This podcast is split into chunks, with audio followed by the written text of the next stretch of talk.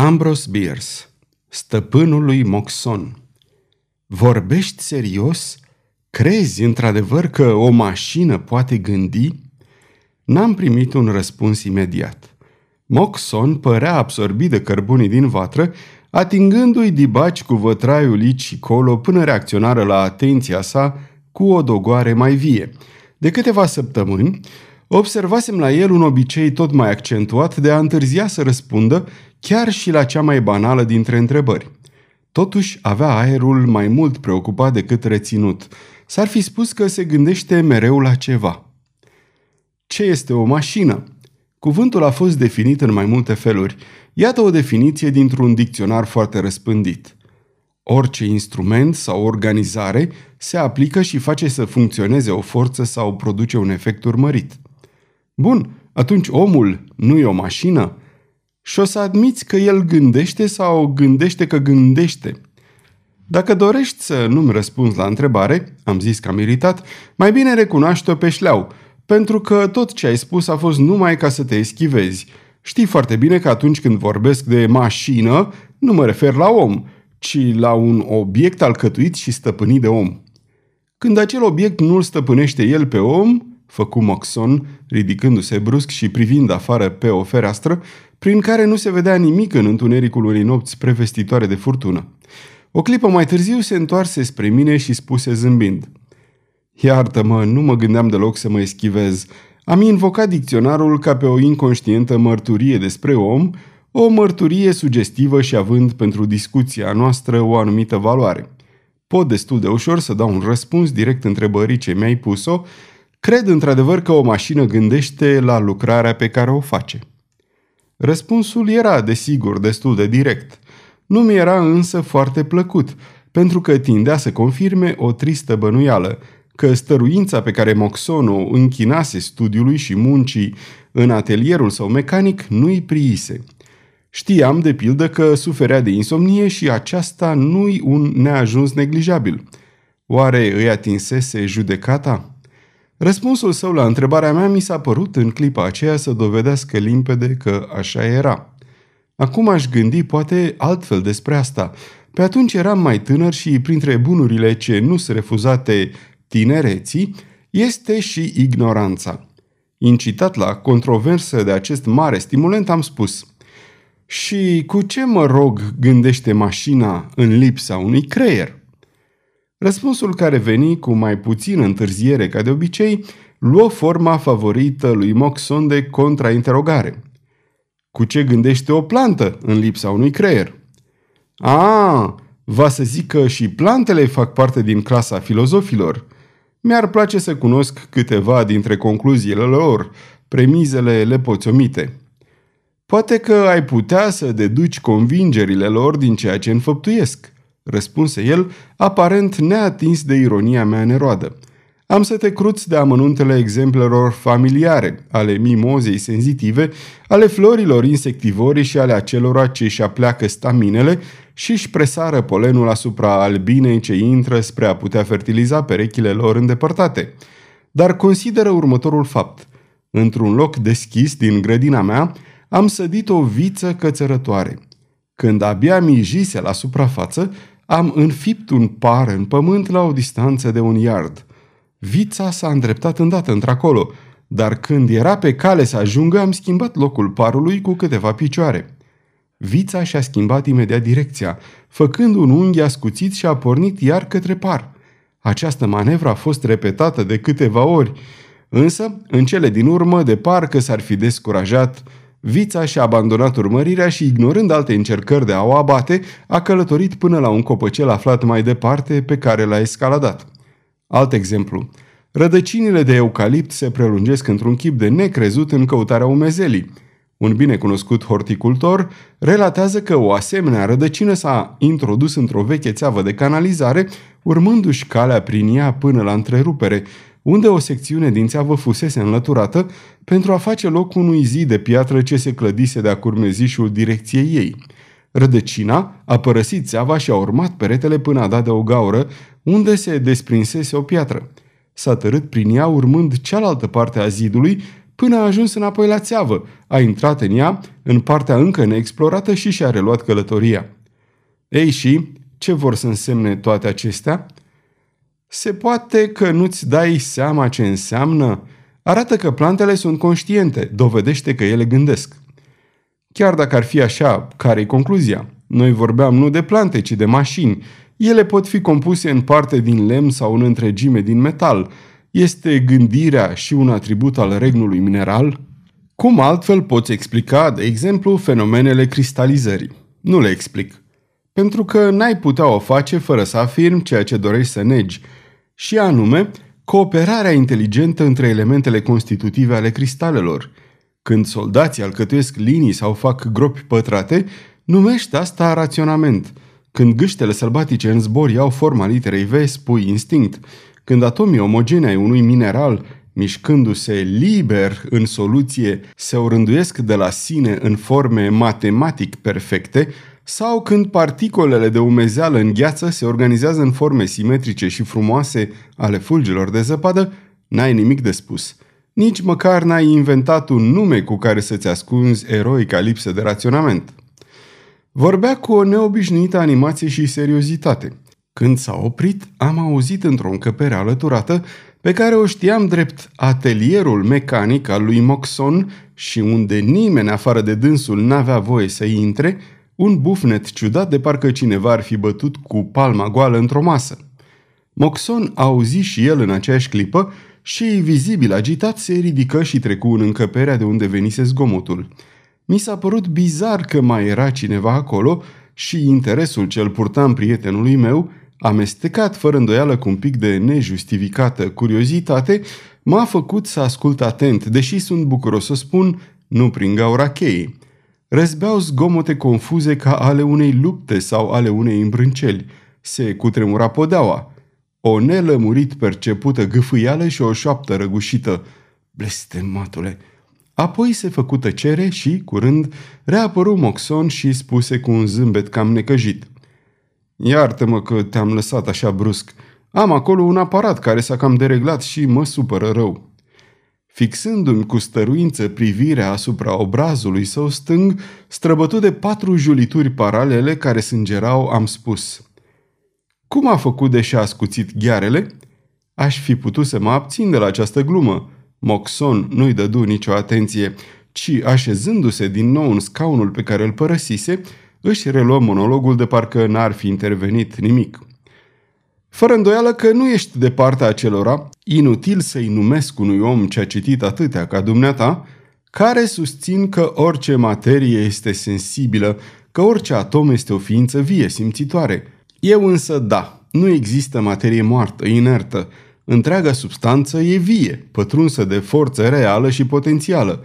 Toată este sensibilă la aceleași forțe din ambianța ei – și susceptibilă de a se contamina de altele superioare și mai subtile, cu care poate fi adusă în relații, ca de pildă ale omului, când o preface modelând-o într-un instrument al voinței sale. Ea absorbe ceva din inteligența și scopurile lui, cu atât mai mult cu cât este mai complexă mașina rezultată și lucrarea pe care o îndeplinește. Îți mai amintești întâmplător de definiția pe care Herbert Spencer a dat-o vieții? Eu am citit-o acum 30 de ani. Se poate ca el să o fi schimbat mai târziu, nu știu, dar în tot acest timp n-am putut imagina un singur cuvânt al acestei definiții care ar putea fi schimbat sau adăugit sau înlăturat cu folos. Mi se pare nu numai cea mai bună, ci și singura posibilă. Viața, spune el, e o combinație definită de schimburi eterogene, atât simultane cât și succesive, în corespondență cu coexistențe și secvențe externe. Asta definește fenomenul, am spus eu, dar nu dă nicio sugestie despre cauza lui. E tot ce poate definiția, mi-a răspuns Moxon. După cum relevă Mill, nu știam nimic despre cauză decât ca antecedent, nimic despre efect decât ca o consecință. În anumite fenomene, unul survine niciodată fără celălalt, care este diferit – pe cel din tâi, în ordine cronologică, îl numim cauză, pe al doilea efect. Cineva care a văzut de mai multe ori un iepure urmărit de un câine și n-a văzut niciodată iepuri și câini în alt fel, ar lua iepurele drept cauza câinelui. Dar, adăugă el râzând destul de firesc, mă tem că iepurele meu mă duce departe de urma vânatului pe care îmi propusesem să-l urmăresc. Mă dedau vânătorii de dragul ei. Ceea ce te rog să observi este că în definiția lui Herbert Spencer, relativă la viață, este inclusă și activitatea unei mașini, în această definiție nu există nimic care să nu-i fie aplicabil. După acesta, cel mai pătrunzător dintre observatori și cel mai profund dintre gânditori, dacă un om este în viață în răstimpul perioadei sale de activitate, la fel este și o mașină cât timp este în funcțiune. Ca inventator și constructor de mașini, eu știu că aceasta e adevărat. Moxon rămase tăcut timp îndelungat, privind absent spre flăcările focului. Se făcea târziu și gândeam că ar fi timpul să plec, dar nu știu cum, parcă nu-mi plăcea ideea de a-l lăsa în acea casă izolată absolut singur, în afară de prezența unui personaj despre care presupunerile mele puteau deduce doar că era neamical, poate chiar primejdios. Aplecându-mă spre Moxon și privindu-l cu gravitate în ochi, pe când arătam cu mâna spre ușa atelierului său, l-am întrebat. Moxon, pe cine ai acolo?" Fui oarecum surprins când el râse degajat și răspunse fără șovoială. nu e nimeni. Incidentul la care te gândești l-am pricinuit eu. Am făcut prostia să las o mașină în acțiune, fără să aibă asupra a ce acționa, în timp ce întreprinsesem sarcina interminabilă de a te lămuri. Știi cumva din întâmplare că ritmul creează conștiința? A, să le ia naiba pe amândouă, am răspuns, ridicându-mă și luându-mi paltonul. Acum o să-ți spun noapte bună și sper că mașina pe care ai avut imprudența să o lași în funcțiune va purta mânuși rândul viitor când o să găsești necesar să o oprești. Fără să mai stau să văd efectul observației mele ironice, părăsi casa. Ploua și întunericul era intens. Dincolo de muchea unui deal spre care mergeam pe bâși bâite de-a lungul unor trotoare improvizate din scânduri și prin străzi noroioase, nepavate, Vedeam reflectându-se pe cer luminile orașului, dar înapoi a mea nu era vizibilă decât o singură fereastră a casei lui Moxon. Strălucirea ei mi se păru să aibă un înțeles misterios, de profeție fatală. Știam că era o fereastră neperdeluită din atelierul mecanic al prietenului meu și nu prea mă îndoiam că și reluase studiile pe care le întrerupsese ca să mă instruiască pe mine în conștiința mașinilor și în paternitatea ritmului. Bizare și nițel comice, cum îmi păreau pe atunci convingerile lui, nu puteam totuși să mă dezbăr pe de întregul de sentimentul că ele se găseau într-o oarecare tragică legătură cu viața pe care o ducea și cu caracterul său, poate chiar și cu destinul ce era hărăzit, deși nu mai nutream convingerea că erau fanteziile unei minți dereglate. Orice ai fi crezut despre părerile lui, expunerea lor era prea logică încât să o poți lua drept aiureală. Iarăși și iarăși îmi reveneau ultimele cuvinte. Ritmul creează conștiința. Precară și succintă cum era, găseam această afirmație infinit de ademenitoare – îmi lărgea mereu înțelesul și își adâncea mereu implicațiile. Conștiința, fiind produsul ritmului, ar însemna că toate cele existente sunt într-adevăr conștiente, pentru că toate au mișcare și orice mișcare este ritmică. Mă întrebam dacă Moxon cunoștea semnificația și amploarea ideii sale, consecințele pe care le-ar fi putut avea importanta lui realizare sau ajunsese la credința lui filozofică pe calea sinuoasă și nesigură a observației. Această credință era atunci nouă pentru mine și toată expunerea lui Moxun nu reușise să mă convertească. Dar acum mi se părea că se răspândește în jurul o intensă lumină revelatoare și acolo, afară, în vijelie și întuneric, am trăit ceea ce Lius numește infinita varietate și emoție febrilă a gândirii filozofice. Exultam într-un sentiment nou al cunoașterii într-un nou orologiu al rațiunii. Parcă abia mai călcam cu picioarele pe pământ, parcă mă înălțau și mă purtau prin văzduh niște aripi nevăzute. Cedând unui impuls de a căuta lămurire și mai deplină, pe lângă cel pe care acum îl recunoșteam drept maestru și călăuză, mă întorsesem inconștient din drum și, aproape mai înainte de a-mi da seama ce făcusem, mă găseam iarăși în fața ușii lui Moxon – Era muia de ploaie, dar asta nu mă deranja. Nefiind în stare, în surescitarea mea să găsesc soneria, încerca instinctiv mânerul clanței. Ușa cedă, intrai și urcai scările către odaia pe care atât de recent o părăsisem. Era cufundată în întuneric și tăcere. Moxon, după cum bănuisem, se găsea în încăperea alăturată, în atelierul mecanic. Bâșbâind de-a lungul peretelui, găsi ușa de comunicare, bătui tare de mai multe ori, dar nu primi răspuns. Am socotit că de vină era tumultul de afară, căci vântul sufla cu tărie și zvârlea ploaia în trâmbe spre pereții subțiri. Răpăitul pe acoperișul de șindrilă de deasupra încăperii neplafonate era puternic și necontenit. Niciodată nu fusese împoftit să intru în atelierul mecanic. De fapt, mi se refuzase accesul, ca și tuturor celorlalți, cu excepția unui singur om, un iscusit lucrător în metal despre care nu știa nimeni nimic altceva decât că îl chema Halley și că avea obiceiul să tacă. Dar, în exaltarea spiritului meu, uitai și de discuție și de cuvință și deschisei ușa. Ceea ce văzui mi-a alungat îndată orice speculație filozofică.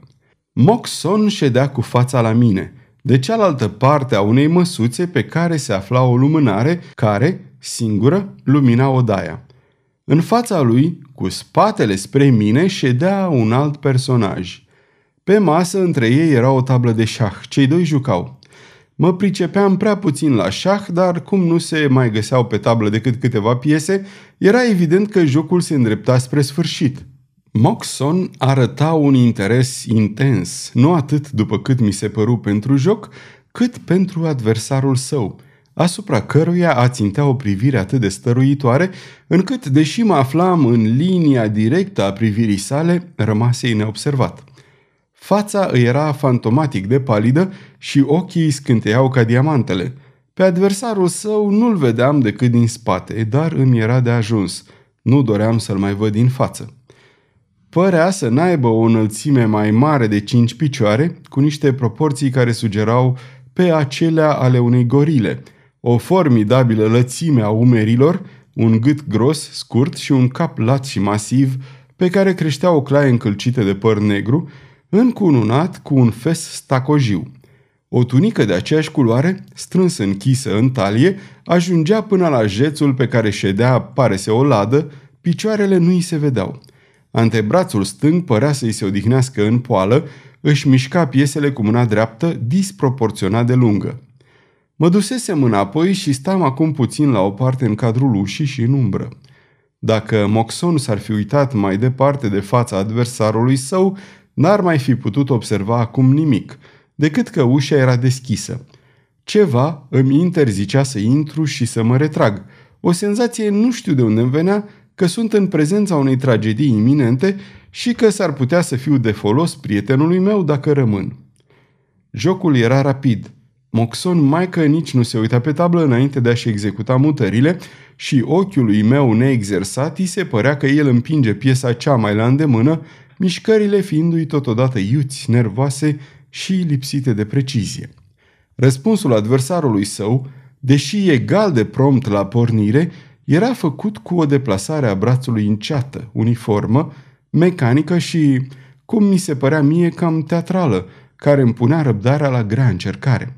Era în toate acestea ceva nepământesc și m-am surprins înfiorându-mă.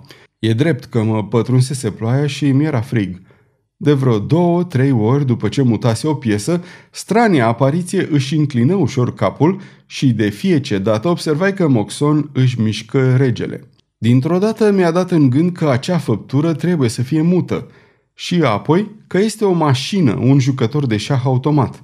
Pe urmă mi-am amintit că Moxon îmi spusese odată că ar fi inventat un asemenea mecanism, dar nu înțelesesem că fusese și construit – Oare tot ce vorbise despre conștiință și inteligența mașinilor era doar un preludiu la eventuala exhibiție a acestor născociri, un truc pentru a intensifica efectul acțiunii mecanice asupra mea, care ignorasem secretul?